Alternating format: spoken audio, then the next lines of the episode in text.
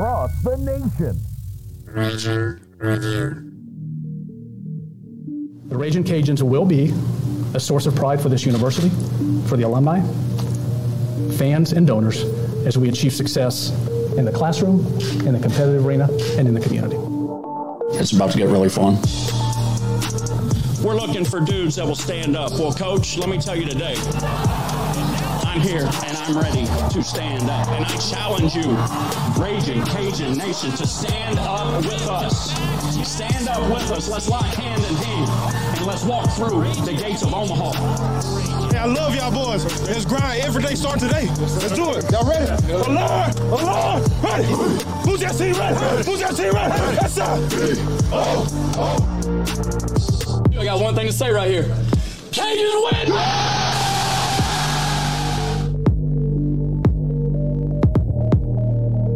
Ladies and gentlemen, welcome back to the Raging Review podcast, a very salty edition of Raging Review postgame. Nick and I are present at the moment. Jerry will be here momentarily. Momentarily, excuse me. Uh, we've had a chance to get lathered up all all day, and uh, we're not going to pull punches. I'm, I'm ripping people tonight. I'm pissed off. Nick is uh, obviously upset. Uh, we're going to do it like we always do. We'll be fair, but we're gonna we're gonna we're gonna tell the truth tonight. My gosh, I don't even know where to start, but we'll start with this. Uh, if you guys like the pod, please remember to rate, subscribe, review, all that stuff. Leave some some comments for us. Let everybody know who we are. Let's continue to grow the brand. Uh, Raging Review has uh, the growth has been incredible. Thank you all for that. Uh, the second thing is we want to give a big big shout out to uh, some folks in the RV lot that we met uh, this during this uh, session of tailgating for homecoming. Uh, a lot of a lot of love for Raging Review out there. So they're they're turning us up at the tailgate tonight. A big shout out to Pogies and their tent. Uh, they they took care of us, and uh, we had a good time with the Butlers and Clint and all those folks and Mr. Brian out there. So I want to say a big thank you to that. Uh, and they're listening to us as well. So if you guys want to call in, you want to get on the space, by all means, we love to hear from you. Uh, I'm sure you have plenty to say. Uh, Jerry has now joined us. Welcome, Jerry. we're just now getting kicked off. A lot to talk about. Nick, haven't been in Lafayette in a while. Home. Uh, I'm sure the folks took care of you. How was your in-game experience in the stadium? I'm a little bit sunburned, first of all, so I apologize for that. I'm a little, you know, a little red under the glasses today, but um, no, it was great seeing a lot of people I haven't seen in a while, probably years, man, because uh, three and a half hours doesn't seem like such a far uh, drive, but when you have to do it, it's a little tougher to to make it happen on, on, a regular basis. So it was nice to see people I haven't seen in a few years, and and some people who I have. It was great to reconnect with some alumni that probably haven't been to a game in a while, um, as well. I was a little disappointed in the. I, w- I was kind of stationed up in the uh, RV lot, and uh, a little disappointed to see the turnout there. I thought there would be more. I thought it would be packed, and it wasn't. But I was a little more encouraged as I as I walked around because um, as you walked more towards the entrance of the stadium, it, it seemed like there were a lot more people. Uh, I uh, I was I wouldn't say disappointed by the experience in in the stadium. In fact, for some reason, we still can't figure out how to scan tickets. I know my I know for a fact I watched someone scan my ticket and it didn't scan. Nothing happened. Uh, she was clearly having trouble with scanning the tickets in front of me because the line was from here to Maurice. So as we are approaching, I'm like, "There's clearly a problem. What's going on?" As as by the way, as some guy is yelling at fans that maybe accidentally didn't bring a bag in instead of saying, ma'am, you have to return that to your." There was yelling going on, which was ridiculous. But anyway, um, g- getting to the uh, the ticket scanner she clearly couldn't scan tickets. I get to her, and there's something that says, please scan ticket for entry or something. You could see the, the writing on it. And she scanned my ticket four times. Nothing changed. It still said, please scan ticket for entry. I've seen those things work before. There's a clear message that goes up on the screen, it clears it. You go in.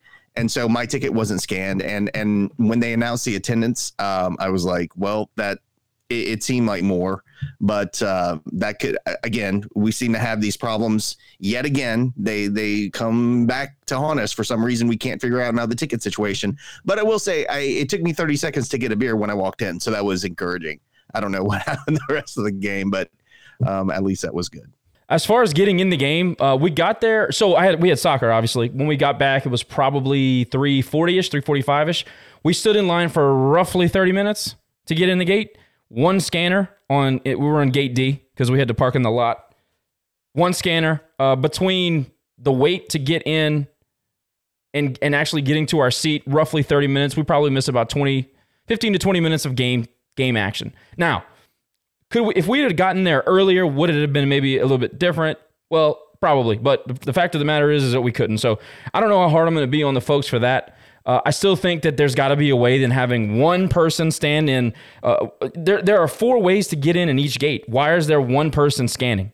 It, it makes Josh, absolutely no sense.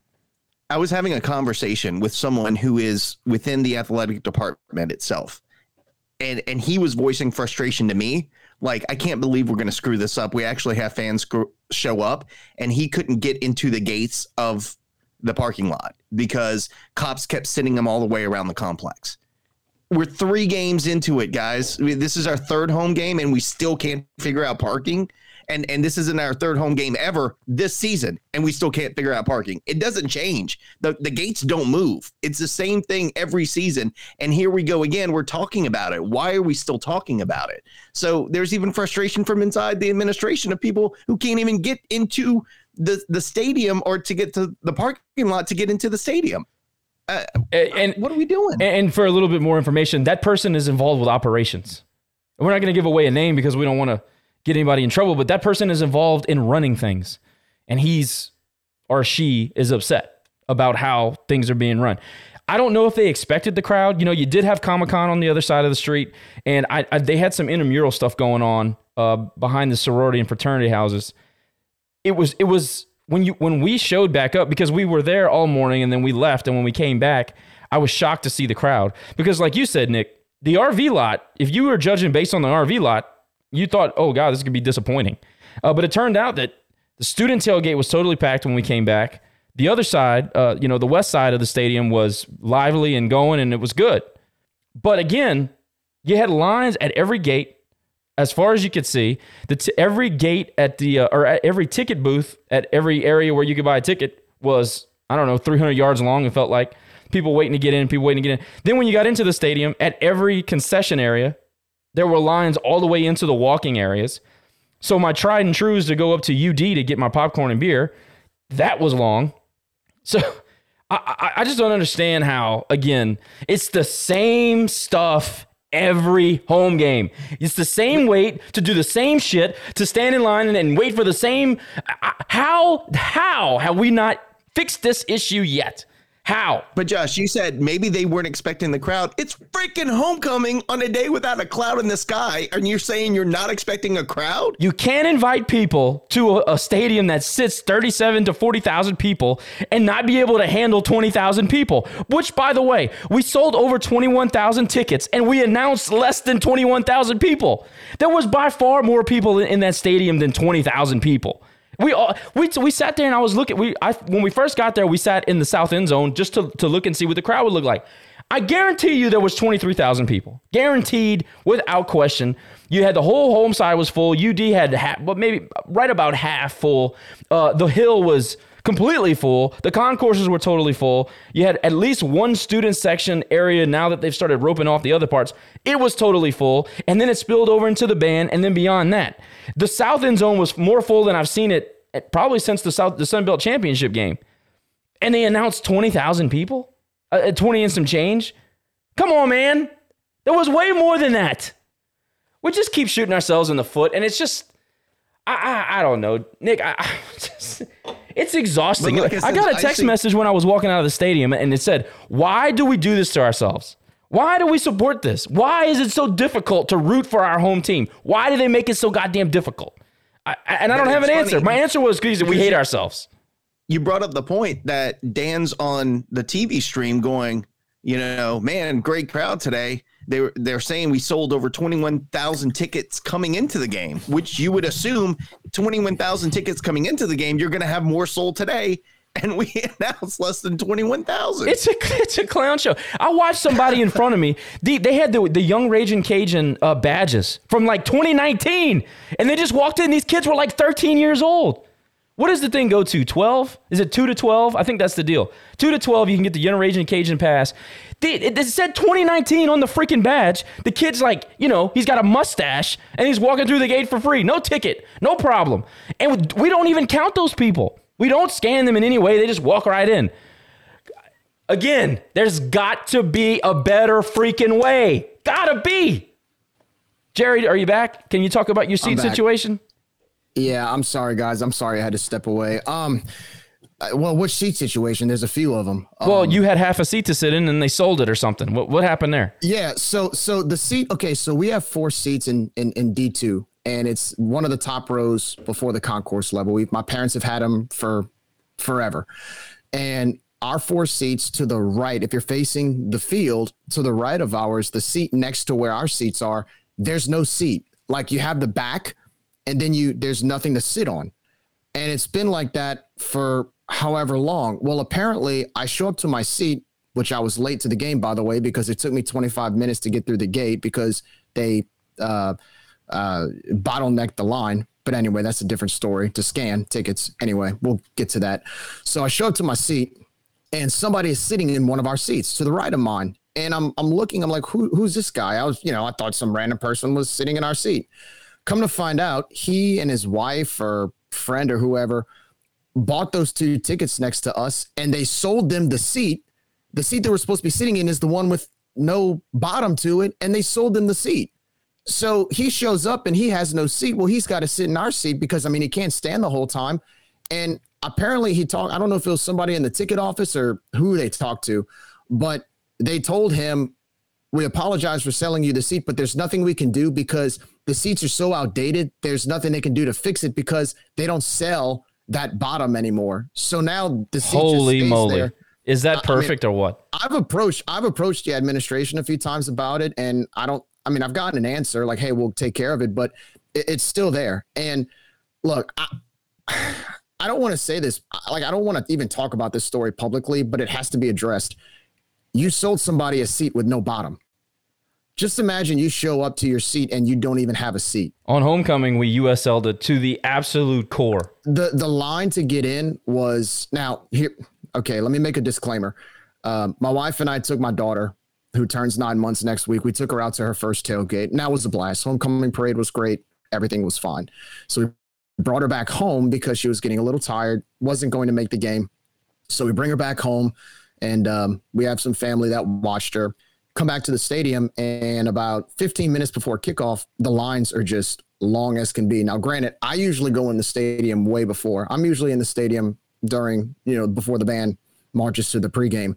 I've never have experienced a line like that before, and so I we we entered we entered by the school board. The line was so long. Uh, my wife decided to go to the tailgate spot for a little bit to meet some friends. I went in by the oak tree, the oak in the stage. I, I decided to go in that interest to see if it was any better. It wasn't. And come to find out, Cajun Field has those two large gates, two wrought iron gates in the front. Well, one of the gates had four, four or five scanners, and then the other gate only had one. Well, I ended up in the line with the one to the point where you basically had to bottleneck your way into the stadium and i missed probably i was i was in line at least 10 minutes before kickoff i didn't get to my seat till like midway through the first quarter. And, and I, I told my wife from now on i am getting into the stadium early. And i usually do. Again this was a special circumstance but to say that the line moved well is is kind of an understatement. I, I was very surprised by that. And you know what's funny, Jerry, I- is I- that I was. you have three people who had the same negative experience. Okay, so who knows how many more people had the same experience? Uh, well, I can tell you because we saw them. But the funny thing is, when you when you finally get scanned in, and this woman who didn't scan my ticket, as I'm going to say for the fourth time, I was my ticket was never scanned to get in. This is ridiculous. Why are there only two scanners? And the answer from them is, well, you should have gotten here earlier. That's the Awesome. answer you're giving your customer that paid money to come in. It's their fault that it's taken so long to get into the game. And look, I'll look at those lines and say, hey, this is, and this is exactly what I thought when we got there. Hey, great, this is a great problem to have. That means there must be a ton of people. Only to get to the front of the line and see where it's bottlenecked because there's one person scanning tickets. One. And it ain't even doing it right. Yeah. I'm, I'm, well, it's it's because they have the one gate. So each gate has two wrought iron gates. One of the gates has four scanners, the other one has one. But still, like, why would you open that line if you're going to bottleneck? And it got to the point where once you get past the bag check line, people just kind of scatter into random lines. And it's just, I don't know if it's the scanner being slow or what, but I mean, to get in that, and I know people say, well, you should have gotten in earlier. Doesn't matter. You, you're supposed to have more vendors to scan your tickets. You don't bottleneck a line. You, know what I cannot mean? tell Like, the customer why they my did something wrong. You can't do it. That's why nobody comes to our games. You cannot tell the customer they're wrong. You can't do it. We haven't figured this out. It doesn't, you Jerry. You have a kid. How many times? Is wouldn't you say that a big part of our demographic is going after families in the Acadiana area? That's Go by the hill. Go- we, we were by the hill today. So you Look at all can't tell kids there. somebody with a nine month old, hey, you shouldn't have got, you should have gotten here early. You should have gotten here. Look, I know we should get here earlier, but if if I look at the crowd when I showed up to Cajun Field 15 minutes before the game, it doesn't matter what time you got there. They had been people had been waiting in line for 15 minutes before that. You Yeah. cannot have one person at the gate scanning tickets. you just can't do it. You want to tell me it's a budgetary problem? Fine, it's a budgetary problem, but you got to cut somewhere else. What are, what are you paying Sodexo? They're totally failing. Cut some money off of that. You know, look, we can go into the whole budget thing where we're, we're wasting money. Getting people in the event to spend more money is at the top of the priority list. I think we would all agree on that. Yeah, I, I, was, I, I, um, again, this is very unusual for me, but, it, but I, I'm just telling you my experience. Look, you guys know me. I'm always the positive guy, but that was not a positive experience. And, you know, we, here's the thing we're three fans that are always going to be retained because we love this university, we love this program. But to the average John Smith, who went with his family today to the game, who doesn't usually go to the game, if they had to experience that with their three kids and then had to wait an hour in line for nachos, you know, and then I, I, We talk about this every week. Tonight, I'm expe- especially mad because you had that crowd that you've been asking to come. They it showed a up. crowd. They showed up for you. Fantastic crowd. They showed up for you, and crowd. and what you did was you you you. I'm trying not to get ugly, but you know you, you basically said, "Look, we don't care if you're here or not." That's what happened. You got people circling the stadium to try to find a place to park because I, I don't know why cops don't know where to tell the people to go to park. I ended up parking way beyond like where the light center and all that is. I parked way back there, and that's fine. I don't mind walking. It, at this point, it was just me because I had dropped the kids off in Catherine by the by the uh, entrance to where Gate D is. So that's fine. I walked, no big deal. I'll never complain about having to walk. But it should not have taken me that long. It- you know, just think about the other people that don't know what the games are like. They're coming for the first time. When they walk all that way and then they get to the ticket booth and they say, "Oh, I gotta." There's another 30 minute wait to even get a ticket, and then I gotta wait another 10 minutes to go to go through bag check and another 10 minutes to get my my my, my ticket scanned. Oh no, man! It's Josh, it's got to change. Perfect, perfect example of the inconsistencies. So somebody close to the program tried to get into the parking lot and couldn't with a pass and was told to go all the way around. My godchild, who accidentally left his pass with me and needed to come get something in the stadium, so has no parking pass, somehow was able to get back into the tailgate area with no pass. That's so inconsistent. That's so perfectly us right there. Well, I think also too, and, and this is for another time, but you had Comic Con at the Cajun Dome. You had the Latin Festival downtown. So you had all of these different events on Congress Street that caused a massive traffic jam to where it was even more, it was even difficult to get into the stadium area. Now, look, I understand you have events around Lafayette, but you know, I, I was talking to a, a friend and also a listener to the pod this morning, and we kind of brought it up. I know the university works with the city. I know the university works with the community. I know the athletic department works with the community when it comes to certain events. I don't know if maybe it's us going to the council or what, but can we go tell the city, can we have six Saturdays in the fall? Give us six Saturdays in the fall to where we can base all of the events in town around our football games. And in return, we are the number one revenue generating entity in in the area through the university. Give us six Saturdays. Here- here's- a Here's another thing, any- Jerry. The wife of the event coordinator. uh, What is Troy's actual title? Do you remember what it is? Well, he's the director of football operations. Director of football. Operations. His wife is the right hand woman to the mayor of the city. Has anybody ever stopped to think about the degree of separation that is? Why is it so difficult to get football in touch with what the city is doing to where we can marry the two and bring it all together? When you have those two folks that close to each other, they live in the same house. I'm not saying they're doing anything wrong. What I'm saying is, where is the communication about if we want to get these events together, why is it so difficult? Again, five, six times throughout the entire year, can we have events inside the gates of Cajun Field? Now, look, we've spent 20 minutes on this, and I don't want to make the entire show that. This is the last thing I'm going to say. When we bought our tickets, the, the automated card reader was broken. They were manually typing in the numbers. I just got that note. They were manually typing in card numbers to sell tickets. Let that sink in. And then think about the line. And then think about the people that said, F this, I'm going back to the tailgate. Because there were a lot of people that stayed in the tailgate, just let you know. Uh, anyway, we, I think we made our grievances known. Let's talk about the game. Does anybody have something they want to start with from the very top? Like the number one thing you want to talk about? I'm open all the way. And then we'll start taking calls.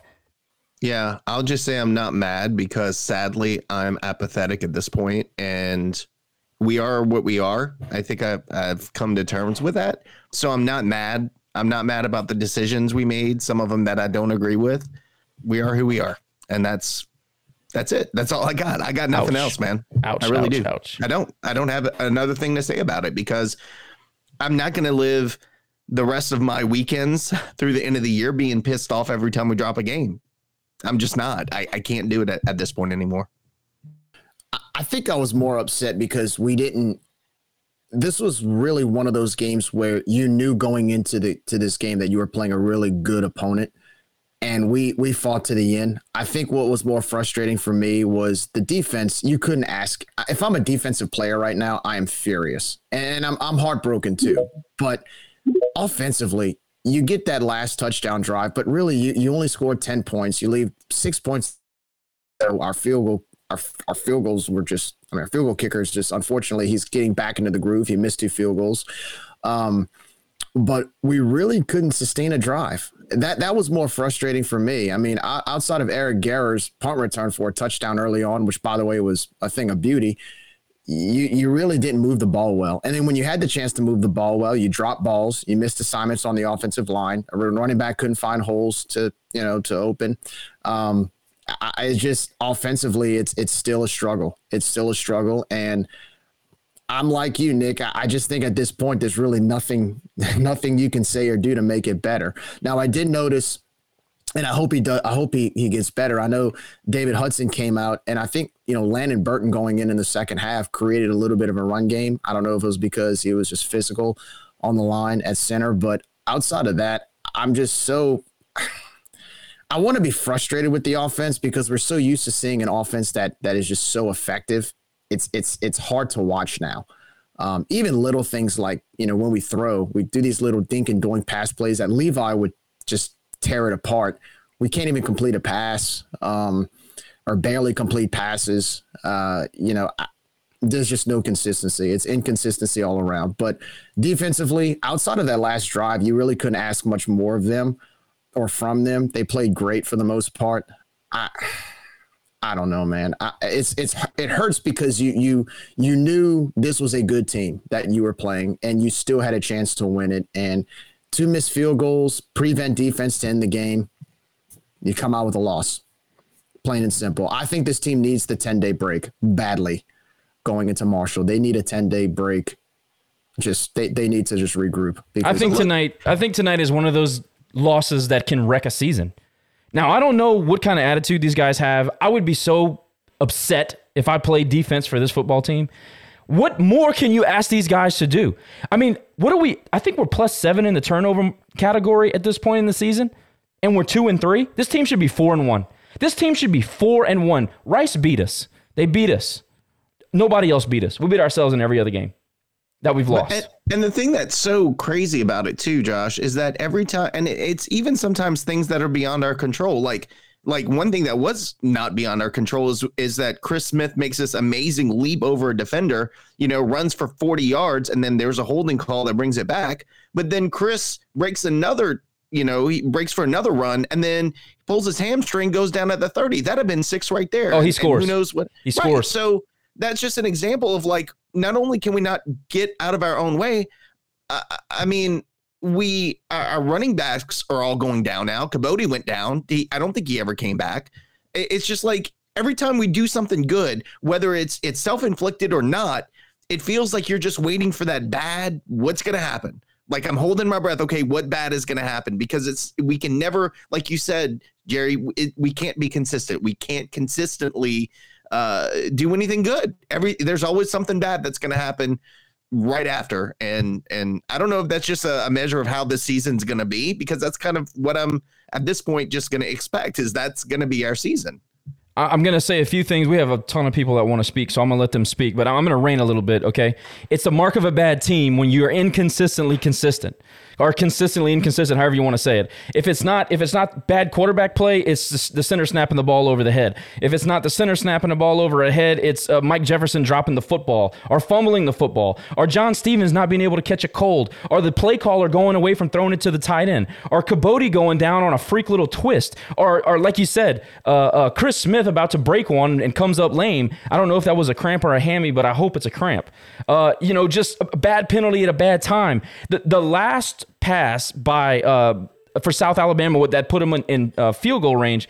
Man, we we were all over the play the ball, he threw a good pass for the first time all night long. It was a back shoulder. Guy had to turn, grab it. It was a dart. It was the best pass he threw all night long. The defensive line showed up big time tonight. The secondary played like the, the, the secondary that we thought we were going to have. I thought that our, our linebackers uh, played their best game of the season. We stopped Webb. I think he had 75 yards total, uh, like three and a half yards a carry. That guy is very, very good. He's hurt a lot of people uh, early in the season. He's one of the better backs in the Sun Belt for my money as far as the first five games.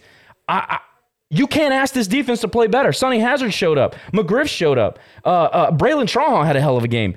Trey Amos is rounding in the shape, okay? The, the defense is there, just like we thought they would be. The defensive line was the defensive line that I expected to see tonight. They got let down by their offense all night long. They got they got let down by their special teams. They got let down by the play calling. Look, dude, I love Mike. I love Mike. I'm gonna ride for Mike. He was bad tonight. The play calling was bad tonight. Why are you throwing the football two yards away from the goal line when you're clearly playing for overtime? Why are you calling a timeout where you're clearly playing for overtime? They had three timeouts left in 50 freaking seconds. Why are you calling a timeout right there, dude? Run the ball. It's second and one and a half yards. Run it three times if you have to. You don't call a timeout right there. They had way too much time on the clock. Way too. That is that is that is basic, in my view, that is basic time management, clock management. How can you call a timeout right there? I, we weren't like it's we didn't line up improperly. We didn't have the wrong play call in. They called a timeout to stop the clock. I will never understand why they call that right there. Ridiculous. And you got Ben in, who's a running quarterback. He was going to open up lanes and everything. Why are you run? First of all, I know Pierce caught the ball and it's a touchdown. Great, awesome. You should be running the football right there. I'm sorry, man. I just totally, completely disagree with everything that was done on those last few plays for us to score. Glad we scored. Nobody can say for for sure we're gonna score if we run the ball. Doesn't matter. You force them to use the timeouts or you punch it in one way or the other. You don't give them the opportunity to drive it back down the field and kick that field goal. That was terrible clock management. Going to calls, Jacob. You were the first one to to requests, sir. It's yours. Please take it. Um, but to back up what Brian was saying earlier, I know we're talking about the game, but just so you know, the UL Alumni Association tailgate historically opens up three hours before game time. So you not seeing people until like one o'clock makes sense. Okay, that's Just good information. I didn't know that. Know I, that. I was surprised by that because usually it's it's jam packed. Yeah, well, I mean, it, it opened up at one, so you're not seeing people at eleven or twelve or whatever makes sense if it doesn't open until one. All right, good but deal. My, I appreciate my main, that. My main concern with with the team in general, I agree with you. I mean, the defense for the most part this entire season, throwing out the Rice game, has has kept us in all these games. And I watch a lot of college football, and I think to myself, like, if we're holding a team to 21 or less points, that's a game we we should be winning right? We should be outscoring somebody if we're holding them to 21 or less every game. Um, tried to calculate out, I'm not sure if my calculations were correct, but I tried to average out our points per game, removing the EMU game. I think we rank in the bottom 20 in the nation in scoring offense um, by points per game. So I don't know what's clicking. It's just disappointing to see that. I, you've you've heard me criticize it before in the past. I don't think we play very exciting football. Um, just like we're not very up tempo. We try to do the same thing over and over, get the same result, but keep trying the entire game.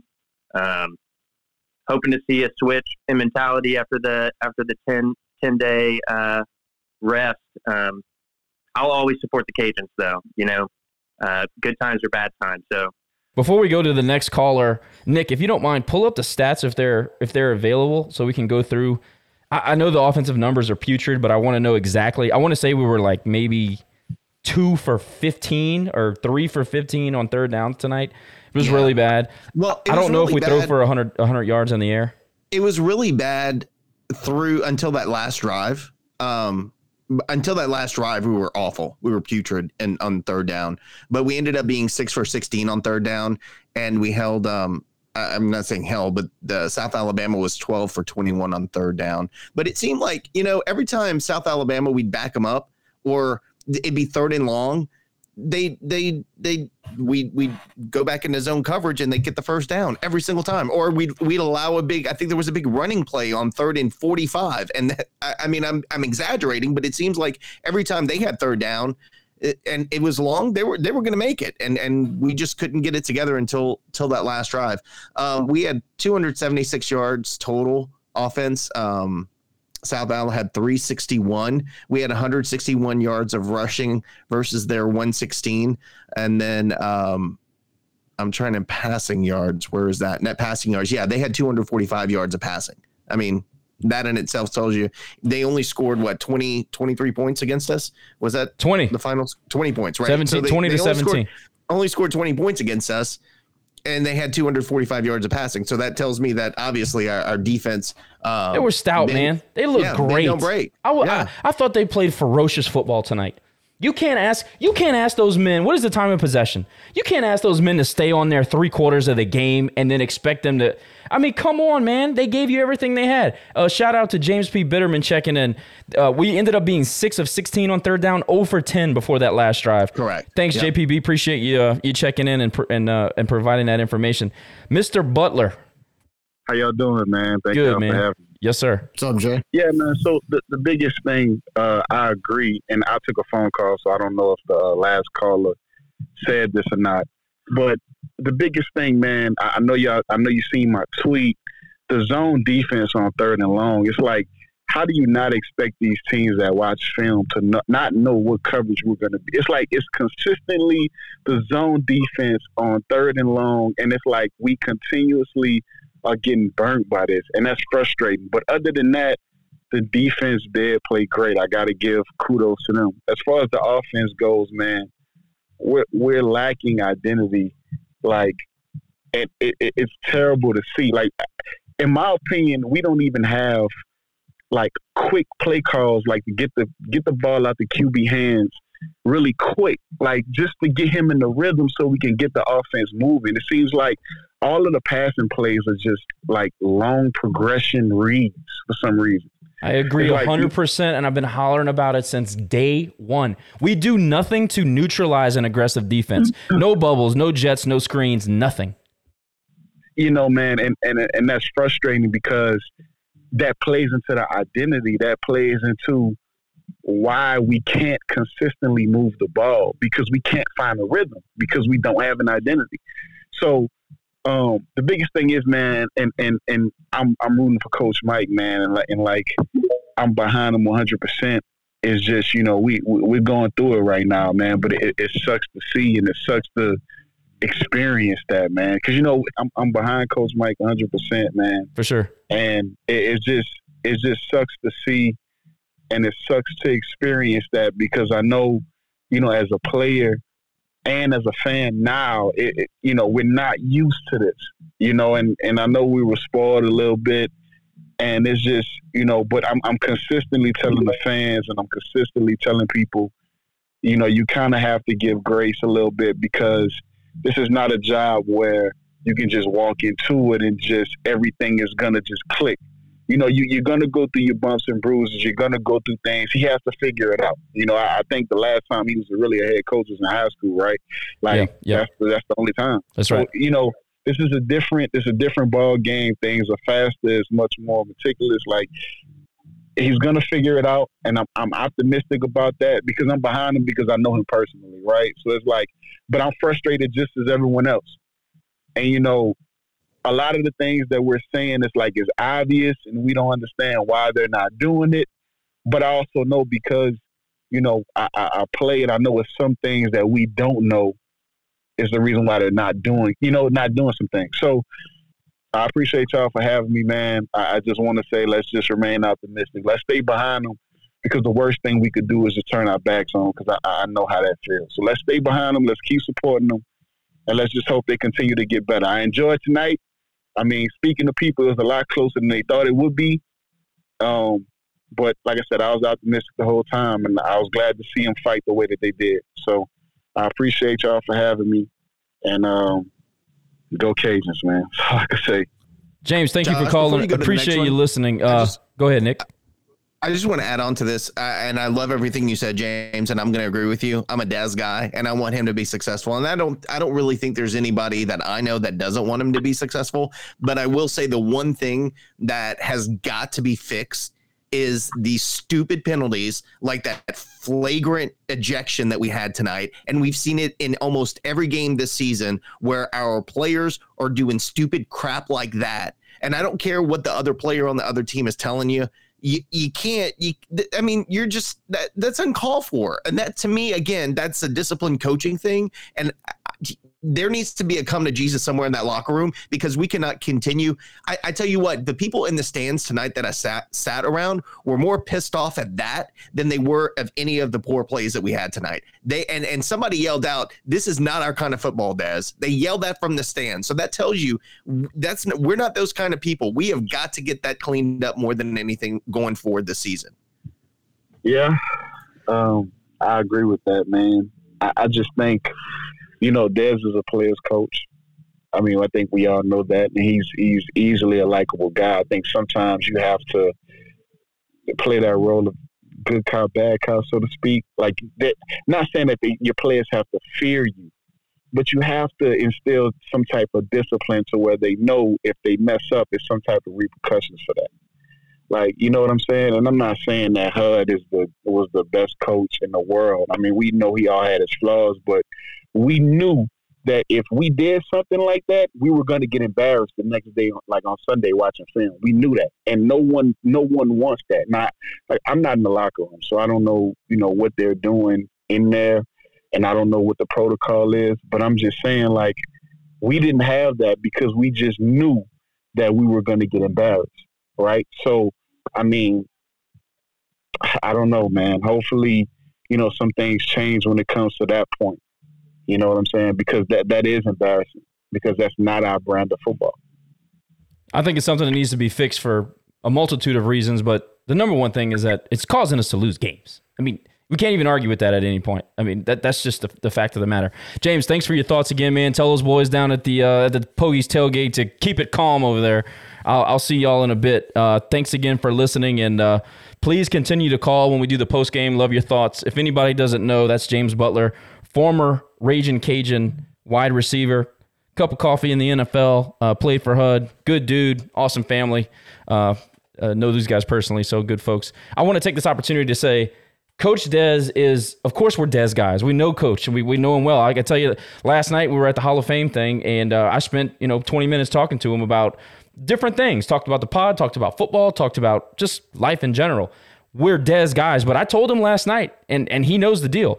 I said, Dez, we're going to get on the post game, and we're going to rip what we think needs to be ripped. So if he if he listens to this, he knows exactly what I told him exactly what we're going to talk about. We're going to talk about the game. We're going to be fans because that's what we are. And you know what the man said? Good. Thank you for what you do. Please keep doing it. Please continue. That's the kind of guy Dez is. Dez knows that this is part of the gig. So, disclaimer. This doesn't mean that we're complaining or being negative and we're not bailing on the program. We still give our money. We still show up to the games. We still do the podcast. Listen, we are fans and he understands that. And he understands that he's got to get better at his job. It doesn't mean that we're bailing on him. We're never going to bail on him. I'm a, I'm a Dez guy. Everybody here is. I think everybody in the uh, in the audience here that's calling up is also a Dez a Dez guy. At the end of the day, we want to see him succeed because we know what it means for the program if he succeeds. You get a guy like that, a local guy that we know we can keep a while. That's so huge for us. That's that's a that's it's the best thing that can possibly happen to this program. Uh, let's see, JMV, uh, you are up next, sir. Please go ahead and take it. Yes, I got two questions, uh, both for Jerry. Jerry knows Mike pr- probably better than any of us on here.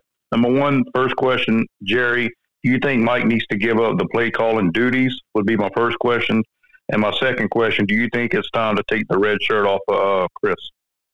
Wow, good questions. Um, play calling duties, you know, I, I, that's a hard one to answer because I don't know what they're talking about in the meetings. I don't know because I know guys like Tim Leger and George Munoz definitely have a big say in what goes on with the play calling. Um, as far as experience, I mean, do I think there's other coaches on the staff who might have more experience than Mike as far as play calling? Yes, absolutely. I mean, George Munoz called plays for us for many a years uh, and two with under two different coaches. Uh, Tim Leger was the OC at, at, at McNeese, and he was also an OC in high school.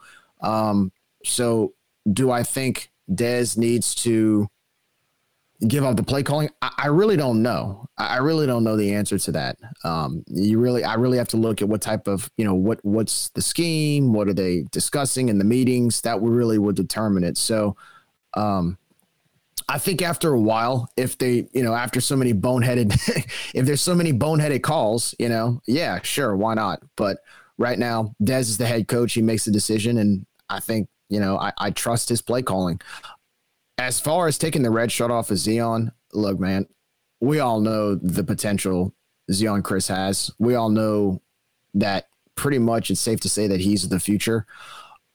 I don't know. I would like to see it as a fan, but that's a tough one. I mean, as a, the fan in me says yes, I want to see him play like right now, but I don't know what he looks like at practice. I don't know if he's still immature. I don't know how much of the playbook he knows. I don't know what if, if he's a standout, if he if he, he's played with the ones and what he looks like against the ones. Look, the speed of the game is is is a lot faster than high school. It's a lot faster when you play at the FBS level like we do. So that's something where I think I I have to rely on the coaching staff to know when it's appropriate for him to come in or not. Um, uh, now, I was that doesn't change the fact that I'm excited about him playing soon because I do think he's got a lot of potential and I think he's going to do a lot of great things for us based off of the film I watched when he was at Madison Prep. Um, but you still have two or three quarterbacks on the depth chart ahead of him that have more experience and you know we can look at highlights from high school but until he actually gets some experience at this level some real-time experience at this level that's something that needs to be taken into consideration as well so I don't think they should take it yet. Um, but if those injuries with our quarterbacks linger, then I or especially towards the end of the season where we continue to struggle and we were not really not playing for quote unquote anything like a bowl or or uh, a championship. You know, if the season keeps going downhill, by that time you the, you get a four you get four games where you can still keep your red shirt. At that time, sure, why not? I'd give him some reps. I mean, look, dude, that, that, it, it, does, it doesn't matter. We got we got bigger problems in the quarterback position. He could be I, Lamar I Jackson, and we're not going to score points because we we are not consistent anywhere on offense. And Jared, by the way, for future reference, if you want a hot take, you ask me, not Jerry. Jerry's going to say all the right stuff, man. you yeah. want a hot take, you come this way or ask Nick. Well, I, I, tend to I tend to break it down a lot more uh, because because it's it's not a it's a hard those are hard questions to answer, right? Um, Zeon, look, I love again. I think Zeon is the future, but you know, there's so many factors that go into him being a starter. Um, I still think we're asking the wrong question. That is not even look, that's not even on the table right now. Hey, let me tell you, until the offensive line gets better, none of it matters. That's absolutely correct. Is the offensive line, and once again today, the offensive line outside of pass block didn't do much to help the run game until towards the end when Chris Smith started taking the game into his own hands. Which, by the way, watching Chris Smith run the ball today was was pretty special. It, it looked like the Chris Smith of old. But well, you know you why? Because the because the offensive line started making a push. And that was beautiful to see. I mean, it was a great thing. All right. Thanks, Jared. Appreciate your thoughts. Uh, Brian, I know you've been waiting. Go ahead, man. It's all yours. Yeah. So basically, all I wanted to say was uh, when it came comes down to like the attendance. So, so it was good. I mean, like we had a ton of people on a beautiful day, um, with a lot of things to do in the area that showed up and that were, were there. So we, we actually did have people. It was not, it was not a shortage of people. Um, now I can't. I mean, I'm not going to take up for anything that is going on for the game today, but there were a lot of people that were there, and it was pretty amazing. And I want to give props to the students because they were absolutely they showed up. Electric. They, they were job. great. Probably one of the more engaged student sections that we've seen in a long time. Yeah, they, the students did their job. No, I mean that's basically what I had. I mean, like, I mean everything else, like, yeah, I mean, it's, I mean, it's, it's been a rough, it's been a rough season. It's it's been tough, but I, I mean, I, people people were there. Alumni had like, I mean, we filled up stuff. I, I can tell you right now, I kept refilling uh, mimosas and Bloody Marys and everything else. Like, there, people were there. Oh yeah. Well, the problem is we don't struggle to get a crowd. We struggle to get them to come back. And Jacob made a good point about the tailgate not opening until three hours before the game. I did not know that, so that's on me. Uh, I think that's why not open it earlier than that. I don't know. Maybe there's some logistics that go into that. But when I saw it at 12, 1 o'clock, there were nobody there. There, just weren't. After that, sure. But I was talking about you got a four o'clock kickoff. I would expect that tent to be full at 10, 11 o'clock. So that was my only comment about that. But I but I've said consistently the west side of the stadium, as far as tailgating goes, they've showed out all year. That's where the majority of your of your um, your crowd has been for the for the tailgate. The RV spot, the RVs have been a ghost town to this point. It's not it's not acceptable because that is a, a very big uh, it's a it's a revenue generator and, and we're not putting them where they need to be. And I, I, have said many times that you need to come down off that price until you get the damn uh, waiting list back. When you get the waiting list back, sure, creep up on it incrementally, no problem. But right now, you're scaring people away with cost. You got to go get the people to get in the damn lot. That, that's my deal with that. Brian, appreciate your your thoughts. Terry, Mr. Terry, all yours, all the way live from Hawaii. Hey, uh, first off, uh, I want to say I thought that it was also going to be a blowout. I mean, I'm not gonna lie. Like I thought South Al was gonna come in and beat our beat the brakes off of us, but they we defense played great, and uh, offense just couldn't pull it out in the end. Or couldn't really score that much. But man, I, first of all, with the play calling, I love Dez. Everybody here wants him to succeed. Going into the half, like 25 seconds left in in the first half. Yes, we had three timeouts left to get the ball closer to field goal range, and we didn't take, we waited, we got the first down, and like they had to stop stopping the chains, but the clock's going to keep running when the chains move. And we didn't call a timeout. It was like 10 more seconds to pick off, and we have three timeouts left. I'm like, what are you doing, Dez? Like, I, I, I was so frustrated at that more than, I was more frustrated at that one than I was at the one at the end of the game. Let me let me ask you um, this. Let me ask you this. Do you think it's a lapse in judgment? Do you think he's occupied, or do think, you think? I think he has too much stuff to do. I think has, I think he's doing too much. I yeah. think he's worried about play calling, and he's not worried about situa- situational awareness of the game. I think that's what it was. That's what I thought. I, I agree with you. I, I was going to ask you the other question. I was had three options. Number one, is he preoccupied? Yeah, Number two, is, well, really the question I wanted to ask you is, do you think he trusts the passing game? Do you think he trusts the passing game to even go for uh, the field goal right there in that situation? Ah, uh, yeah, that's a good. Question. I didn't really think about that. Maybe he didn't. Uh, but that, that's a good question. I didn't really think about that, but uh, that that was just really frustrating to watch. And, and the second thing, I'm I'm all I'm all I'm in heart.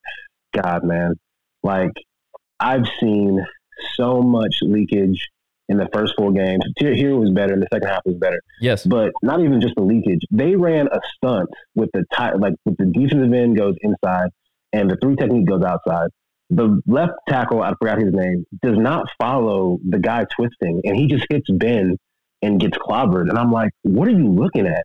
I'm like, what are we teaching this dude, these guys? I, I mean, I, I don't know anybody on the O line personally like I used to. Like all those guys grad, that I knew personally graduated last year. So I don't know anybody personally. I'm not going to say like talk crap about them, but come on, man. Like, well, follow your blocker. And, and it happened three or four times. Is that a lack of recognition? Is that inexperience? What is it? To me, that's like not you're not working stunts. Like when I was also I was like we work stunts every day in practice if you and your if you were the if I'm the left guard and the left tackle, and I knew I had no center help, and the center was going to help the right side, me and that uh, me and that left tackle, I'm the left guard. We basically have these two on our own, regardless of where they go, unless they go to the uh, they, unless they cross the face of the center. So he just went to the other side, and the left tackle didn't follow him. Like, what? You're, you're the guy you were blocking is now being blocked by your left guard. The left now you have nobody to block. Oh wait, the guy that you're the left guard was blocking, and now trying to go you. You follow the guy. That you, it, it's simple. It's simple, and it, I don't get it. I don't get it, man. Well, Ter- Terry, I got to ask, man. Since you know you, you were a former lineman for the Cajuns, and you know when you played, the rushing attack was solid. You guys really laid a foundation for the type of I- offensive identity that we still had. Well, that we had up until this year. It seems like Until now. question, man. I, and you watch every game. I mean, you and I text back and forth during the games and stuff. But I did. I've never asked you this, but when you see the offensive line now, and look, I know they're young. I know there's a lot of inexperience. I know we lost a lot of talent, whether it was to the NFL or to some injuries or to the portal. But the offensive linemen you see now, when you watch the game, are these things or mistakes fixable? Is it something that's going to take a lot of time? Is it something like, in other words, as fans, could we say that there's could be a little optimism to this offensive line improving as the season goes on, or is it just one of those things where you look at it and go, "Man, this is we've got a we've got." I mean, this is this is this is bad. Like, what what is your when you see the offensive line? What what goes through your mind as far as you know the the little things that are fixable, or just where, where this this whole season is going to be a roller coaster ride with what you watch. When, when I see the offensive line, uh, I, first of all, I see you know four new starters, right? Um, I mean, I mean, I know uh, Carlos was hurt last year and he didn't play the full season, but I, I still see four guys who were like out of practice. So I say that. So there's the cohesion still has to get there. When I when I played O line, we only lost like one or two guys every year, and we would replace no more than two guys. So that was that. Also, when I see like we can fix a lot of the issues, like leverage, just simple leverage, man. Like, uh, you know, I, I don't care if you're six five or six foot. If you can just get on somebody's pads, do it. I, I saw, and I'm not trying to, you know, you know, just blow him up, but I saw uh, Harrington get absolutely demolished against ULM last week. And the dude is gifted. He's physically gifted. You just got to have a dog in you. And I don't really see much dog, like, you know, trenches, like, you just, you know, I'm not going to try to, I'm trying to, try not to curse. I don't see anybody just messing people up in there. Like, there's no dog consistently dog plays on our on our own line. Like nobody's consistently going there and just proving I'm the man. I don't see that out there. Yeah, we Um, we talked about that after Southeastern. I mean, they did their Yeah. job to a certain degree, but nobody was getting yeah, like you said, nobody was getting effed up in there. It, it just Like- like, it didn't yeah. occur, and we thought that Harrington was going to be that guy. We needed him to be. Yeah. Who was who was the one I think in 2019? Was it Robert Hunt or, or Kevin Dotson that blew up that linebacker like 10 yards back? He just like literally threw him down like a rag doll. I, I, I haven't seen that that in a long time uh, from the line. Now, granted, I'm, we're talking two NFL starters, but that that physicality, you know, I remember I remember Terry, you had it. The line you played with had it all the time. I mean, that's why Zoe and Eli would just break 80 yard runs, you know, every Yeah. other play. It seemed like, but that that I, I, I haven't seen it yet. I have not seen that that just that umph, that physicality from our offensive line, and and maybe it's because of their immaturity or their their youth that they're more focused on the technique of I can't mess up, I can't, I, I gotta I gotta follow my assignment rather than just saying you know what, the heck with it, man. I'm just gonna I'm gonna blow you off the line and dominate you. I- I mean, where do you draw the line on that between the physicality and and and the technique? Hey T, before you answer, that was that was Rob. That was Big Rob that did that. And by the way, shout out to Big Rob. Fins up. He's in the space tonight. So I think Okay, Jer- Jer- Jerry's That trying to he's trying to curry some favor there. That's what that is. hey, hey, I, I remember when Robert Hunt walked in the door, and I was a, I graduated already, and I was in the dorms. I saw this dude walk in. I'm like, man, what other, what office you had? Uh, I really had no office. I just, and I'm like, man, we got you. Like I remember when he walked in the door into the Huger Hall. I think that was a dorm room, our dorm room. Yeah, man. Hey, man, the dude, dude's awesome. Claire, proud of him. But, but for me, it's like, what are we coaching? Like, are we coaching? Are we coaching leverage? Are we coaching double teams the right way? Like I, I remember in, in Coach Coach Mitch Rodrigue was like me and him would always get into it, and he would always yell at me, and I would always yell back, and I was very hard headed player. But he would always get on me, and he would always embarrass me in front of everybody on the offense if I messed up. I remember Terrence. I, I got so pissed. I remember Terrence Broadway had to be the one to calm me down because I was so pissed because I didn't want to be like called out, like like like like Butler said, like just you know, just the coaches. I'm not saying the coaches are the are the problem. I'm just saying like that's where I got it from. Coach Rod, that was a great O line coach, and how he coached technique and how he coached film and the plays and the calls.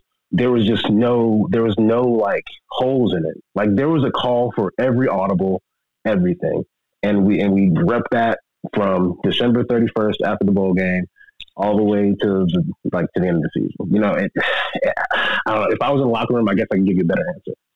Yeah, and of course, but what do you know about Jeff Norrid? Do you, have you spent any time talking to him? I mean, I can tell you, he I've comes off as a very knowledgeable guy. He's a likable guy.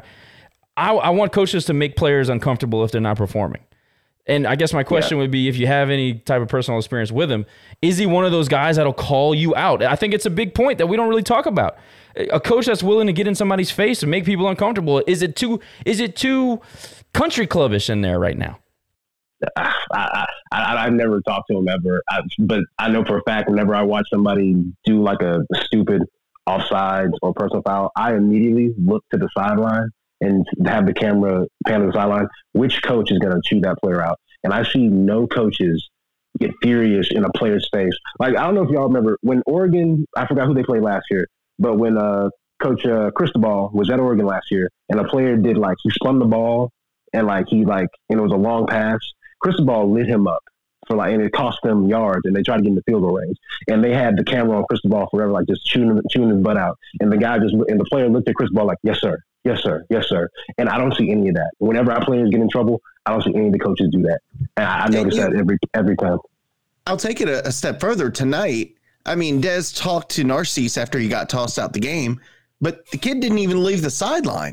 So not only are we not getting in his face, we had to stop play to get him off the sideline because he was still he was still on the sideline and hadn't left the field. I, mean, I mean that's that that speaks perfectly to what you're saying. Yeah, yeah. I, I, I, it's a country club. I don't know, but I know it's not. I, don't- I, I, I really don't know what to say, man. It's so it's so frustrating to watch. I'm with you, man. Uh, once again, as always, T, we appreciate your thoughts. Continue to listen, and uh, if you have more thoughts, by all means, request to speak, and we'll let you in. Always appreciate you. Uh, Thank y'all. Y'all do a great job. I appreciate it. Thanks, man. Thank you. I, I don't know, man. I, I I do get the feeling that there's just there's there's an intangible there that that we don't have right now that we've had for a long time. Can't quite put my hands on it.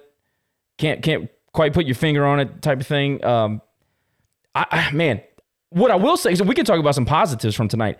We rushed the football. We had over 160 yards rushing. Uh, That's that was a productive night in my view. I mean, hey, better better than what we've done. So we were different backs were able to get yards and and have positive uh, playing time. I mean, look at Terrence Williams had a, a really nice game. Um, some tough yardage. That's what I wanted to see. Tough yardage, not you know just a blown assignment and people's like Chris Smith had a couple of of, of uh, runs that he kind of he, he broke and some of that was him just being nimble and being Chris Smith. That's his deal. But watching watching Williams get tough yardage was something that was nice to see, especially in that second to last drive where we needed it. That was good. Um, of course, the lids were great. The uniforms were were awesome. The crowd was good. But I think if I if I have a positive tonight, I walk away with a positive. It's the physicality with which the defense played. I, I saw linebackers reacting tonight, not thinking. They didn't think. They reacted. They played football. They hit people. The secondary was the secondary that I expected to see. And and to a few people's point, we got to we got to get out of that soft zone on third down. We got to stop doing that. That is not our defense. I know Lamar likes to run that, and God bless him. I love Lamar. I'm so glad he's here. Stop. It's not working, especially in third and long, dude. We, we got to do something different. Let them put pressure on the quarterback. Every time we do it, it works. We still played good defense tonight. We should have won the game. We had we had allowed 17 points with less than a minute to go in the game. You can't miss field goals. You can't you, you can't have boneheaded penalties. You can't get thrown out of games. You can't have I mean, the quarterback play tonight was so poor. I was excited for Ben to have his shot because obviously, like we knew Chandler had the separated shoulder before the game. I was surprised to even see him gut it out to even start. That that surprised me. Uh, but this was, in my view, this was Ben's time to, to jump up and grab the, the position. Go out and take it. It's yours. Here's your opportunity. And I, I, be, I can be honest with you, I don't know if he did that. I don't think he did. Inconsistent. You got John John Stevens Jr. has all of the tools. He is a mismatch for everybody in this league. He is he's got plenty of speed. He's got, you know, he can do it all. He he's your 50-50 ball. He he can't catch. I don't know what the hell happened to this guy. He cannot catch. His routes are lazy. I don't know if his routes are lazy because he doesn't feel like he's getting the amount of targets that he, he should. But dude, when you got brick hands, you shouldn't be getting any targets. I'm sorry. If he's in the space, I apologize. But it's the truth. Can't catch a cold right now. You got Mike Jefferson that'll go out and snag a ball in triple coverage, but drop a wide open pass in the flat. Can't happen. You can't fumble. You can't drop passes. You're supposed to be our guy. You know, I don't know how healthy uh, LeBlanc is, but I think he had a, pe- a, a catch tonight. And uh, my wife said, Is that the first time he caught a pass uh, tonight? The last two games? We don't know. He's MIA. And I'm not saying it's his fault. I'm just saying, is he not part of the game plan anymore? Again, we, we see another game with no no bubbles, no screens, no jets. We did have the end around towards the end of the game that I think netted four or five yards. But it was good to see that we were getting a little bit creative. I'm not a big end around guy, but hey, it was something. It was something else. Um, but to, to another caller's point about slow developing plays, five step drops when we have average pass protection. I- I'll never understand the game plan when we're not we're, we're not playing in my view we're not playing to our strength we're not calling to our strength Nick's like, Nope. no, I don't have shit. I, I I, mean, don't have it. I mean, we we're we rehash this every week. I mean, you're saying what we said the last two weeks, and and I don't. I think there's a lack of trust between our quarterbacks and our receivers right now because, like you said, we'll complete a pass, and then the next play to the same guy, he'll drop it. It'll be through his hands, or uh, or we'll fumble the ball, or or we'll, it's, it's like it's almost bad news bears. Like it, it seems like two step, one step forward, fourteen steps back, and and uh, what's worrying me is we're four games into the season, and I think uh, James or somebody pointed out earlier, we still have no offensive identity. We don't know who we are. And thank God for Chriss because I think Chris Smith is the spark plug that this team needs. And then Chriss goes down at the 30 yard line when he's breaking one for a touchdown. So again, there's one step forward and another 30 yards back. And we can't get out, out of our own way and we can't get out of karma's way. Uh, it's, I'm, I'm just, I'm not trying to say I feel like this is what the season's going to be going forward because, but I got nothing. You know, I got nothing. I, I would like to I hear said from like I'd like to hear from either the, we have some Ian is Ian in here? I don't know if Ian's in here. If Ian can maybe speak on this or Matt Barnes Well, let me- or, let me- or or James. Did real quick and then I'll let you go, Jerry. How many times were they playing press man with single high safety, and you had Steve or uh, uh, Mike Jefferson on the outside, and then they would uh, Dontae Fleming was uh, opposite wide a few different times. Single high safety, obvious that somebody was going to be open, somebody was going to have a mismatch, and they wouldn't even attempt the pass. It they had plenty of time. There was a couple of times that Ben saw it, didn't even try it. I, I, just don't understand why we're not making the decision. Multiple times when Chandler was in the game, you had a guy open in the flat, and he would wait, and he would wait, and he would wait, and he would wait, and then by the time he would see the guy in the flat, or he would decide to throw the ball in the flat, there was somebody there, and he'd basically have to throw the ball away. Where where is that intermediate passing game that we were so good at with Levi? It's non-existent right now. You know, I uh, said yesterday, in order for us to win, you can't make the, the simple mistakes. And I find that today we did just that. We made the simple mistakes. I I think I think what hurt us, you know, besides the missed field goal and of course some of the penalties was the fact that on offense, our passing game outside of the the drop ball and that last drive before halftime, we got a bunch of three and outs where we just it was like like to your point josh you would see ben roll out to the flat. It would either be a play action or or a, you know it would shift shift to the to the to the strong side.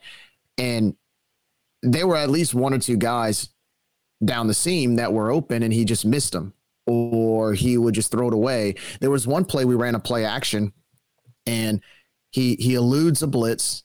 He gets out of the pocket throws it to the sideline. There was a receiver I think it was Stevens, 30 yards up the field, wide open.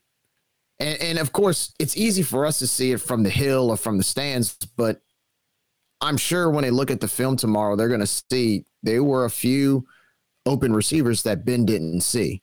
Which, eh, look, Ben's a pocket passer. He's got to see those things. And so I would hope that moving forward, we take more chances downfield because right now, these little intermediate routes to the to the flat, it's not getting us any yardage. Even if we make complete a pass, it's a two yard pass. You're not going to move down the field doing two yard dink and doinks. You know the reason why we got away with it under Billy's offense was that we had the run game to complement it. Levi would complete a three yard pass. You know Elijah Mitchell would get the ball the next play, get seven or eight yards. Then he would do it again for two or three yards. Then you give it to Ragas for 30 yards up the up, up the gut. We don't have that type of run game to get away with three yard pass plays to the flat. Maybe that's all they see. I don't know, but I'm just seeing too much. Cons- and, and even when we throw a pass to the flat, half the time we can't complete them because the receivers are dropping the ball. I don't know. I'm all about taking more chances at this point. I mean, at this point, really, what do you got to lose? Go to go downfield more, man. And by the way, that one interception that Ben threw, I know a lot of people are getting on Ben about that. He actually got pulled as he threw it. I, I mean, it's kind of unfortunate because I think if he would have thrown it about a s- split second earlier, I think it would have been completed for a touchdown, but doesn't matter at this point. Offensive line's got to produce. So, you know. Josh, let me ask you this question that that we haven't addressed. So on the on the last drive of the game, your second and 10 incomplete pass, they call holding or it might have been a complete pass, but they call holding. You could either back them up 10 yards, go second down again, or you have third down and 10 they're we've seen what they did on third down all game. So you're thinking, I'm thinking, back them up and let's take a chance to get them to make a mistake and they'll press and try to get big yardage. What What are your thoughts? Are Are you comfortable with the the, the third and ten instead of taking it, you know, second and twenty? I wasn't. I wanted the second and twenty. I'll tell you why I, I agreed with the call. First of all, you got seven defensive backs on the field. I mean, you're in a you're in the prevent of all prevents. It's third and ten. We had two timeouts left at that time, and it was there were 30 seconds left. So obviously they're going to try to get the first down. If they throw another incomplete pass, you have an opportunity a for Eric Garror to get another opportunity to, to return the kick, and in theory you have probably three plays to get into field goal position. I didn't hate the call. In retrospect, you know it's easy to say, well, if we'd have taken the penalty, it's it's second and 20 and blah blah. Well, they still broke the. I don't know. I don't know how far the run went for. Was it like 18 yards on the handoff? Which was I thought Yeah, was a, like. I thought was a brilliant play call. I mean, it, the, we didn't have the numbers to stop the run. They it was a great play call.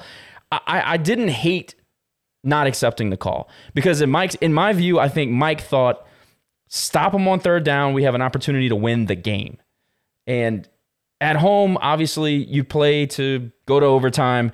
At the at the same time, the defense was probably gassed at that time again because they've been on the field the whole night. I'm not gonna kill him for that. Uh, you know, I, I think you can go either way with it. Jerry, you Yeah, feel the I'm same? Not saying I, I'm not saying I, I definitely. I'm, I'm, not, I'm not pissed about it. right. It's a good thought. Uh, It- it's, it's a good something- conversation to have.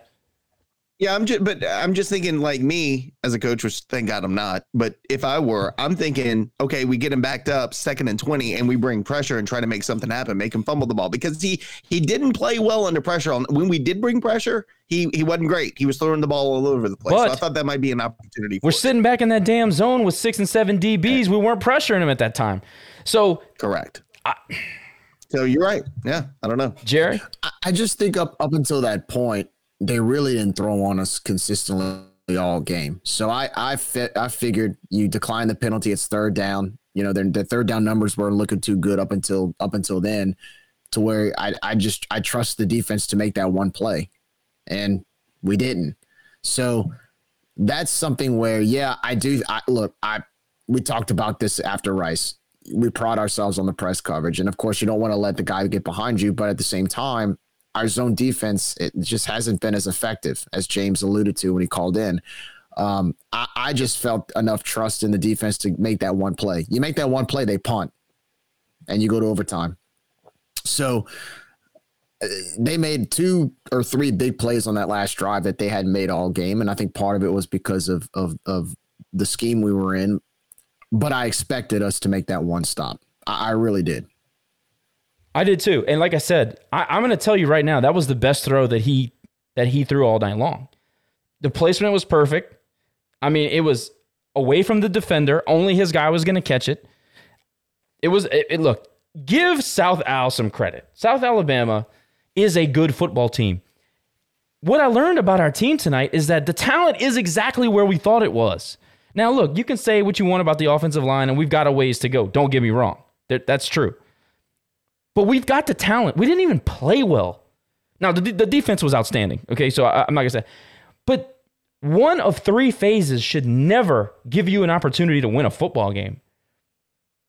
And we were there. We were right there. Bad game management cost us that game. And that's one thing that a lot of people agree on. I, am getting personal messages right now. We've talked about it at the tailgates and after the game. Game management to this point has been abysmal. And I think that the people that want to say that Dez needs to either coach or call plays, I think that it gives them some some validity to the to the argument because I, I think the small intangible things like game management, clock management, management, whatever you want to call it, they suffer when you're entrenched in play calling and you're thinking your way through that. So I don't think those people are, are wrong by saying that maybe maybe you know Dez needs to just give it to Tim and let him do his thing. It's not been horrible, but it's definitely there's plenty to be desired. I think we all agree the game management has not been up to par. It's been one of those things that every literally every game we've been we've, we've said what what the hell's going on. But but I did want to say there were positives, you know, like like I mentioned before the call. We we we played hard. We we the defense was ferocious. The offensive line uh, improved. There's still plenty to do, but improved. The rushing attack was at least present. Um, some some individual good play. I, I was impressed by the linebackers tonight for the first time this season. So Kibodi had a great game. Uh, Braylon Tronhall, two two Acadiana Wrecking Rams had really good games. Uh, you know, obviously Eric Garror had a great a great game. I thought Anderson played a, a solid cornerback tonight. Again, I, I, really like his move into cornerback, and I like his physicality. I like his size. I, I, just, I like the way that he plays the position. He's aggressive. Um, there's plenty, plenty, plenty to get better at. But again, to Terry's point, we played a very good football team. We did not play near an A game for us, and the opportunity to win was right there. So you got to walk away as a fan feeling like at least there are building blocks there. Uh, at the same time, as a player, you go out and you give yourself a chance to win against a Western Div- Division opponent that you have been told for a week is better than you, and then you lose like that. Oh my gosh, I, yeah, that's gonna be tough to overcome, man. I'm just telling you, that's going to be tough to overcome. That's going to be, that can become a mental block. I hate to say it, but it can be. Do we still have the stats pulled up, Nick? Unfortunately. Unfortunately. Did, did it, what, what were they on uh, third down? What was their third down conversion rate? They were, they were 12 for 21. 12 um, for 21. And a lot of those were in long situations. Yeah. Correct. And, and, uh, but the, again, the, the third downs that they did convert on were big third downs. Like they were, they were third and big eight, moments. you know, third and twelve, yep. and they big moments in the game. Yeah, and that's that's to me what was concerning. And again, our third down performance was crap until the last drive. Yeah. And Nick is asking about the uh, the South uh, Alabama player that collapsed on the sideline. If we had any update, did anybody see that on social or anything? No, I did. Um, I did hear uh, that there was apparently this is an issue that's happened with that player before. Um, so not to say it was not surprising f- for their team for this to happen to him, but it has has happened before. So um, the thought was um, that he'll be okay. That's good. as far as notes, uh, you know, Kenny nailed that 51 yard field goal, and that's great. And we need it. It was a big kick, but you got to make them inside of 40, man the one that he missed, the second one that he missed, I think was right outside of 40, right? It was like 41 or 43. And then the first one was inside of 40, if I remember right. Yes. We, we got. I don't get it, man. I mean, this is and we've been plagued by thing. inconsistent field goal kicking for years. I know, and I, that's something that I, I just I can't I don't get. I, I mean, I'm I'm a very you have one job guy, but like this is this is for years we've been going through this and we still can't we still can't find consistency there. So uh, look, I was I told you I was big on special teams coming into the season, and I thought we would take a step forward in our place kicking. Um, that's that's a little disappointing, and I know, and and we made. I'm assuming we made the switch because of performance reasons. I don't know if there was an issue. Um, well, Nick, I think that I think it was Kenny's job, and then they they brought in the other guy because Kenny still had that lingering groin, and then once he was Gotcha, full go, gotcha. they they played him. I think that's the case. Don't quote me on that, but uh, so so Jacob's saying that he thought Stafford missed the first field goal. Maybe it was Stafford. I, I didn't see because I was stuck in the line trying to think get in the game. I, I I'm pretty sure w- it was Almendares, but because I said I when thought he so came too. out, yeah, I thought I thought the same. field. but I may be wrong. One positive from today, my gumbo was damn good. I just want to share that. You take the wins where you can get them. Yeah, I, well, a positive for me was I got to take my daughter for the first time to to her first tailgate, and she really enjoyed the homecoming parade. Uh, she looked good in her little Raging Cajun cheerleader outfit, so that was that was fun, and I had a good time. You know, we really today usually for our game for the games we sit in our seat, we stay there. You know, the wife and I kind of walked around a little bit. Josh, we saw you and, and your wife and, and your kids running up and down the hill and visited some Holy friends, God. some listeners to the pod on Speaking- the other side of the hill. Speaking of the hill, what kind of seventh realm of hell is that? It was chaotic today. It's It terrifying. These kids are out of their freaking minds. those kids and, and it's funny so so what was hilarious about that is um they they all it seems like the, it's kind of like parents when they when they go to um like Chuck E. Cheese and they just kind of let their kids wander around while they sit around and chit chat. That's kind of like the hill. Like they're just okay, now go play, you know, and and they just talk and have a beer and watch football. Uh, it's almost like a Chuck E. Cheese in Cajun Field, but Well, just we can big- take this opportunity to say, instead. folks, tell your badass kids not to throw the football across the damn hill and hit people in the face. It's kind of rude. I, I, you know, I saw that happen like One four or five times. things- one of my favorite things to do when I was on the on the field doing the announcing was um was when the kids would throw the ball over the the gate. I would kick it away from them into the the the grates of you know where all the water would go and be like, oh my bad, sorry, because I know the parents were pissed off and they didn't want them throwing that. Um, one thing I did want to say was that uh, along the positives during the the the parade man some of those fraternities and sororities really showed out one with the attendance because those floats were full but the the attention to detail on the decorating of the floats this year man they really put some effort. I mean some of them look like they belonged in the tournament of roses parade. I don't know what kind of fake flowers they had on there but it was it was really good. They they really put out some effort this year so uh that that was fun to see as well You know, one of the great things that we always admire about homecoming is, especially for my wife, who who was a Greek in college, like they all all of all of her sorority sisters get together, and we always we, we've turned it into to a tradition where we go to the parade, and of course they look for their float. But it's so cool now because it really is a, a community thing, and like I've said earlier, uh, in this in this um, segment, I kind of wish we could do that for every game. If we can bring that type of environment to every game, find a way for the city to work with, um, you know, find a way for the city to work with the university in these game day experiences. You know, I mean, look again. You know, I don't want to come off as a complainer, but you had Comic Con We all, the same day we're, as we're a com- football game. We're complainers, man. Just embrace I it, mean- dude. Just embrace it. I, I think that it's six fall. It's six But Saturdays in the fall. I mean, six if, times. If, if that type of environment that we had today, be every home game would be great. It's just not hard. Just make it make it fun. Six Saturdays out of the year, and sometimes five. I, I don't think it's too much to ask. Um, but you know, I'm just a complainer. You know, Marcus Marks was in here, which is uh, the the event coordinator or game day coordinator or whatever. And I wanted to talk to him and try to get his thoughts on a few things. But I really would love to know why all of a sudden that you got to get the students all in this one little area.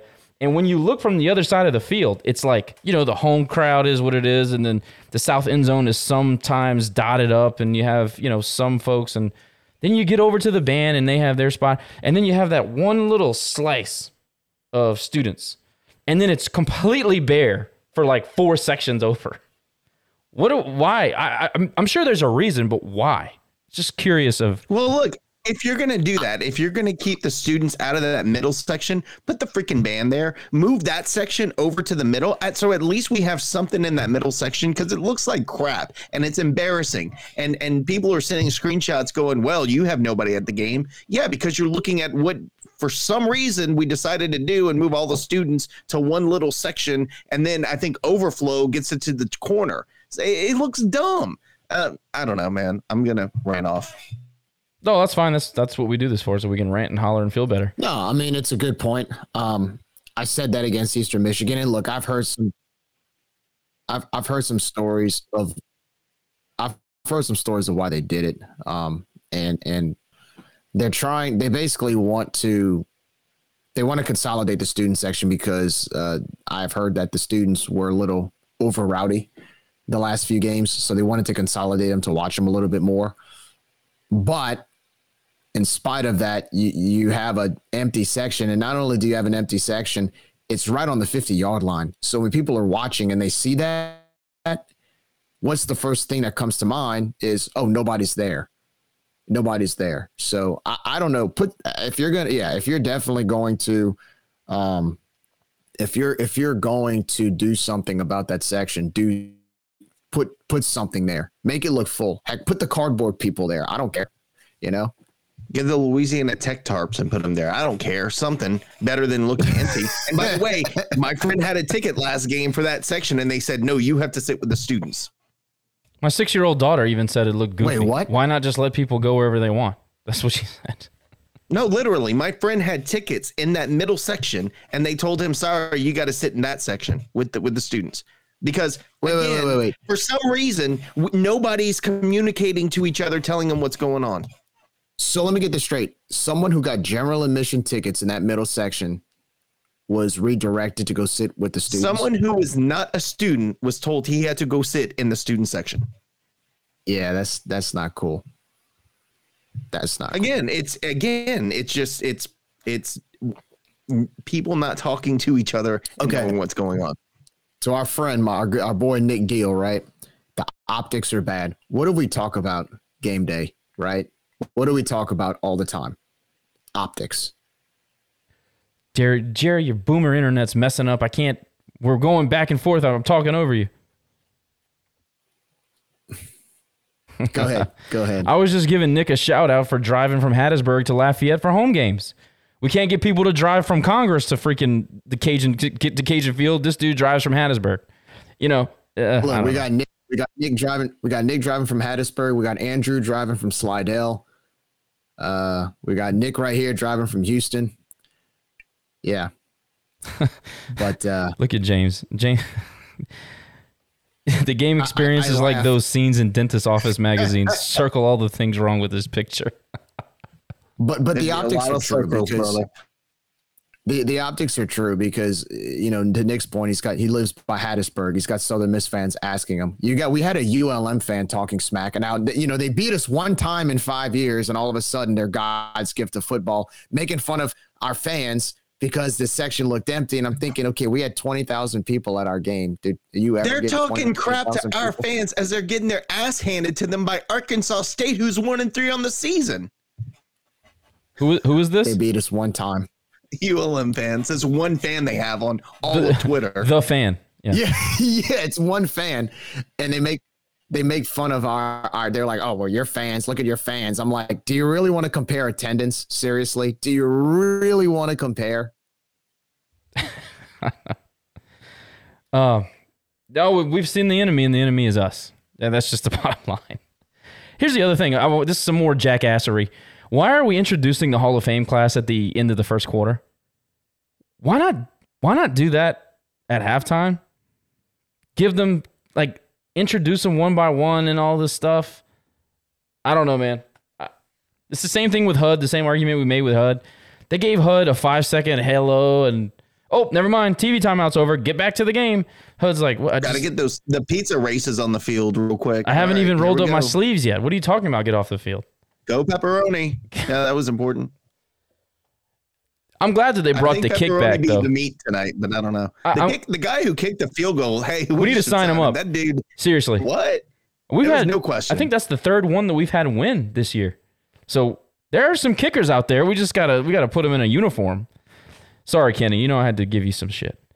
Um, if anybody wants to speak, please request. We're wrapping it up, getting towards the end here. I think we've complained enough. Uh, but yeah, man, we're the enemy is us. We invite thousands of people, and uh, we we don't accommodate them.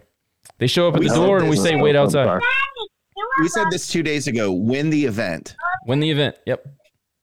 We didn't. Go ahead, T. the la- the last thing I'll say, um, just a little little uh, positive. Uh, ben Wooldridge, he's not as giftedly talented. He's a running quarterback. When I when I saw him go in the game, the offense, the like the offensive players, he's a leader. Like he is. I see guys flock to him more. Not nothing against Chandler. I think Chandler is a good player too. I mean, they all need experience. Um, but when I see Ben Wooldridge, like right before goes in the game, he gives everybody a fist pump. He's like, "We're gonna drive down the field. We're gonna tie the game up. You know, play for overtime." And everybody just just followed him. Like I, I see a leader in that, like in, in that huddle. Uh, you know what I'm saying? Like I, that, that's all I had to say. If there's one positive I could, I I, I saw, uh, is that he his he got he has juice and he gives juice to that offense. I agree. I think the kids respond to him. I, I saw what you saw. Now that we've had five games to watch both of these things, I think Chandler does some things well, and I, I think he's a good player. I'm not down on him by any means, but there is a little bit something extra when Ben comes in the game. As a fan, just sitting on the sidelines watching the game, you feel a little bit differently than when than when Chandler's in. I, I think I don't know if I speak for you guys, but that's how I feel when he comes in. Uh, I think he misses throws that he should not miss. Uh, but at the end of the day, these guys are college quarterbacks are going to miss some of those throws. Sometimes it's hard to eat. I, I get it. Uh, but I do agree that the offense seems to respond when he's in the game. I don't know what it is. Maybe to Terry's point, it's a leadership thing. Maybe they just have some belief there that they may not necessarily have when when Chandler's in. I don't know. It's hard to it's hard to really know when you're just watching. But I, I do believe uh, I agree with with Terry that that Ben has something extra. Any anything on the stat sheet that really stands out, Nick? Something that we haven't touched on yet? outside of the score. Um, no, you know, I we were talking about time of possession. It was relatively even this week, which was it didn't feel that way. I don't know. I, maybe maybe that's just me, but it, it you know what it was? like the the two drives at the end of the game were long drives for the Cajuns. I want to say that that second Yeah. to last drive was like eight minutes, seven minutes, something like that. yeah. But in the first You're half. Um, in the first half of South Alabama was on the field the entire freaking half. Felt like Yeah, because they had 78 plays to our 66. So that that tells you right there. No, I mean, it is what it is. There's nothing that is shocking about how the stats play out and how the game played out. It's exactly um exactly what I expected to see. And um I don't know, man. Like I said, I'm not I'm not getting pissed off anymore going forward. I'm just gonna take it as it comes and and hope for the best. Um we got to get better again at penalties. Uh, it was a little bit better this week, seven for sixty-five to their eight for sixty, but stupid penalties just just killed us yet again. hate it. Got to stop doing that. It has to stop right now. We cannot win like that. Uh, before we take these last couple calls, I want to say Carson's asking about stadium renovation. Carson, all we know is that after the season's over, the the West Side Tower's coming down. That's all we know. Who knows what happens after that? Um, you know, maybe we set up Jay under a tent on the concourse and they call games there. I have no idea. Hopefully, it starts in December. Or, well, hopefully, it starts after December because we're going to play for a bowl game. But uh, as soon as the season concludes, we know it's coming down. That's all we got right now. There are some renderings that were released uh, a couple of months ago, actually. And if you go look on the internet, you'll be able to find them. I, the, the architect firm is escaping me right now, Jerry, if you remember. Uh, maybe throw it out there. I can't remember. But anyway, they've been hired. The renderings are in place. We know the West Side's coming down. Mike, go ahead, Mike. A comment and a question. Comment comment is uh, when David Hudson went down, Landon Berg went in. I don't know if it's coincidence, but I seem to sense that the running game was better when they made that change at center. Not that I wanted Hudson to get hurt, of course, but Burton did a good job, and I think the running game was actually better in that long drive. So that's a comment. Question: uh, Late in the game, thirty seconds to go, we've got a choice either second and 10, third and 10 at our 25, uh, and there was a holding penalty on Sadal. Could have accepted the penalty and would have moved it back to the 15. We chose to go to uh, decline the penalty and put him in third down. I think we did that hoping we could stop him and get the ball back and maybe win in regulation. I was the only one who agreed with Coach Dez. Everyone around me said it was a dumb decision. What do y'all think? So we kind of touched on this. I agreed with the call. I thought that Dez was trying to get the ball back. We had a timeout left in 30 seconds. You get an incomplete pass right there. Ideally, it's 22 seconds. Maybe you have two or three plays, but the biggest thing is that you get Guerra an opportunity to return a kick. I, I totally agree with it. Uh, I could see how maybe somebody would second guess that. Uh, in the moment, especially, I thought it was a good call. I think Jerry and uh, Nick had their own thoughts, but that's where I stand. Yeah, I, I, I just tuned in. I was in some else earlier, but uh, uh, one of the guys around me used to play quarterback in high school. Said, "Yeah, but you, you in, in, retrospect, you know, you would have. They probably wouldn't have tried that, that little draw play on second and twenty with thirty seconds to go. True. And um, yeah, and maybe that'd have been playing for overtime. But what the coaches does, you I think coach says you play with confidence. You have confidence in your guys, and you're playing for the winning regulation. So I know why he did it. I was just in the uh, minority. All right, uh, agree. We've got to stop the penalties. I was a little encouraged the way the game ended. We fought hard, and Coach Dez is right. Got to play for four quarters, not just one. Good Have point, night, guys. Thanks, Mike. Uh, good point on how they fought when it was when it mattered in, in critical times. People showed up. I think that's something. Another thing that we can throw on the positive side of the argument. There are some there are some positives to take away. I mean, you never want to do the whole moral victory thing, but I think that all things considered, uh, there are definitely some positives, and that is one of them. I, I thought that we made big plays in critical moments. Uh, Lane, all yours, sir. So I wasn't wasn't able to see the first half until like the very end of the second quarter. Um, but I watched the entire second half. I feel like we competed a lot better than we did against ULM. Maybe just just because it was homecoming and we were back at home. Um, just like the ULM game, I felt like we were two to three plays away from winning the game.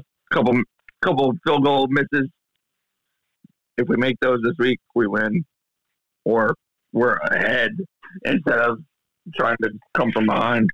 Um, but I feel like we, we are improving every week. Um, uh, there's not really moral victories, but I do see that.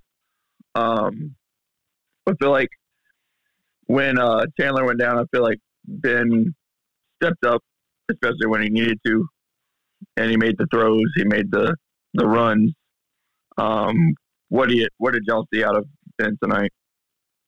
I'll just real quick. I'll recap. I thought that Ben had an opportunity tonight to absolutely solidify himself as the starter, and I thought that he made he made some plays. Don't get me wrong. And and to Terry's point, there is some extra with him, and I agree with that.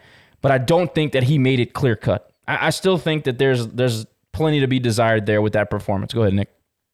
Yeah, and I think we touched on it, or you you mentioned it a couple weeks ago that you thought that the reasoning behind the two quarterback system right now is because Chandler does some th- some things well, Ben does some things well, but neither of them do everything well.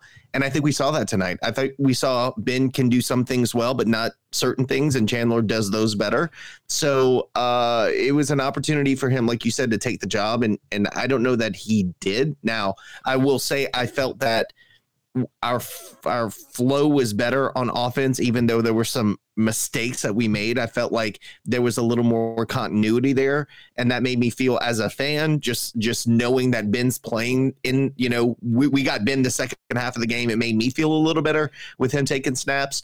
So um, no, I, I I think I think if if Chandler comes back, we're back in a two quarterback set, and and I think that's going to be it for the season, unless somebody just completely comes out and dominates. Um, I think I think it's here because I think they all, both have their strengths, but they both have their weaknesses, and I, I, I don't think anybody's ahead of each other. Jerry, care to weigh in? I, I still think there's, yeah, I, I don't think there's a um, like I I still don't think there's a clear cut quarterback right now that is solidified, like solidified as, as a starter. Now, granted, I know Chandler's named the starter, but neither quarterback has really separated themselves yet. Um, I, I still think there's a there's a learning curve there. Um, tonight, I don't think Ben, I don't think he separated himself. I think he put us in the position to win. I think he played well as the game went on, but there were some things I saw that I'm like, well, yeah, I don't know. I, you know, again, there were a few receivers he missed downfield. I thought he did okay eluding some blitzes. I think his pocket presence fantastic, but um, I think he had happy you know, feet at times. I I, I do He did, agree, but- but- I do agree that he gives you that that added dynamic of of eluding pass rush. I get that, but there were many times where he had guys in the flat, or he had he had Johnny Lumpkin two or three times right in the middle of the freaking field, would not throw him the football. Uh, it was Neil Johnson actually one of those times. Johnny once and Neil. I think that he well, he he started to ta- he toe tap when when uh, on that that last drive where we needed yardage. I think that he got a little bit of happy feet. But go ahead. to my point, that's how I mean, look, that that's that's that's how that that separate that's what makes you you that's what separates you as a starter. I mean, look, Carter Bradley made a few of those throws today. He made some throws down the seam that were really, really nice. And but that that's why he's the solidified starter for South Alabama. That's I mean, look, they've they've waited for a Carter Bradley for a long time in Mobile. And that's the difference. I think that's what separates you. I think that can separate someone f- from having this, you know, back and forth is when you can make those throws and you do have the confidence to to air it out. You do have the confidence to take a chance. And I thought I kind of wish Ben would have done that a little more. Again, Carter Bradley did it a few times today. He he, you know, there was one play on third down, threw it right down the seam. His receivers his receivers jumped and got it and and it was it was a thing of beauty. I hate to say it, but if you want to solidify yourself as a starter and pull away from the competition, those are the kind of throws you have to make. And I just I, I didn't see that today. Yep, I agree with that. Uh, anybody have anything else to say? If not, we're going to start winding it down. Joel, thanks for weighing in and listening. I appreciate you uh, your support, and of course, we love doing this. And it's been tough lately. I mean, it's tough to get on here and, and have to recount all of the bad stuff, uh, you know. But we're here with people who care, so makes it a little bit easier. At the end of the day, we lost, and we lost to a good football team. I, I, I really did not like watching the Jags go to the center of the field and dance on our logo. That that was not all right, and I, I hope those guys remember what that feels like. Jacob says this was one of the worst games from the quarterback position in years. Stop with the lipstick. I mean, look, I've said it from the start, the start of the show. It wasn't good. I thought Ben kind of started to. It felt like he got into more of a, a a confidence rhythm, if that makes any sense. Like it, it felt like he had more command, even though he made mistakes. He kind of looked he looked like the the guy for a while there in the, late in that in that half. I mean, we ended up scoring ten points, and yes, to your point, a lot of it goes back to the running game. And when Burton came in, um, they created a push. And again, I, I talked about Terrence Williams getting those tough yards. That ultimately got the the, the it put the ball in the end zone. I, I mean, that's what happened. He did make some throws. Ben did make some throws, but he missed some throws. He missed some reads. Again, he he got happy feet in the pocket. I mean, what are you going to say, man? Especially look, he's been he's been dealing with a bad offensive line for five games. Can you really blame him for getting happy feet? But and I, look, you can't put this all on the quarterback. I mean, I'd like to. I'd like to. I like to say our quarterback plays terrible, but yeah, he misses some throws. But guess what? When he hits them, he hits the receivers right in the hands. They drop the ball. I mean, so what? Uh, I mean, it's it's a team effort to be that bad offensively, um, and that's coaching included. You can't tell me we scored ten points tonight offensively. How many did we score last week? Uh, 17 and what was that I, I can't remember because i blocked losing the ulm out of my brain but the point is we continue to struggle offensively to score to score points and then when we get in the position to score points we do things like get a penalty that backs us up and then miss a field goal. It's not just quarterback play. Yes our quarterback play needs to improve but so do so does catching the ball running the right routes opening holes for our running game. Uh, I mean, there's so many things offensively that you can look at and say this is not good. So no, I'm not gonna I'm not gonna put it all on Ben because again, he made some bad throws, but when he hits receivers in the hands, you gotta make those catches. South Alabama was making those catches. Well, actually, no, they dropped a few passes as well. So I don't know, man. You, I I can't put it all on one guy. I want to commend everybody for behaving tonight. I don't recount one f bomb, maybe just a couple of shits, and that was my fault. Uh, Apathy, Josh. I, Apathy I thought I thought y'all were gonna be fired up tonight. I was freaking pissed off when I left, but we did well. So look at us, we're maturing. We lose on homecoming, and that's never fun. But we'll be back next week. Well, we'll be back in ten days or twelve days. We got a little bit of a, a halfway by, but I want to give a big shout out to the secondary, the linebackers, and the defensive line. Hell of a hell of a game tonight. That is the groups. Those are the units that I expected to see in 2022. So, big shout out to those guys. Tough loss. Special teams got to get your stuff together. Offense, we saw some glimpses. Keep pushing. Still got a long way to go in this campaign. Lots to learn, lots to fix. Everybody, subscribe to the podcast YouTube, Twitch, Twitter, Facebook, IG, TikTok, MySpace. What, what, what is there? What is what else is there? What are we not on? LinkedIn? Are we on LinkedIn? Nick's like We're no. not on LinkedIn, but we can be. We just got on LinkedIn. Check us out. Tell a friend. Write nice stuff about us in the comments. Do go on to the uh, the different platforms and give us five stars because we deserve it. Work hard.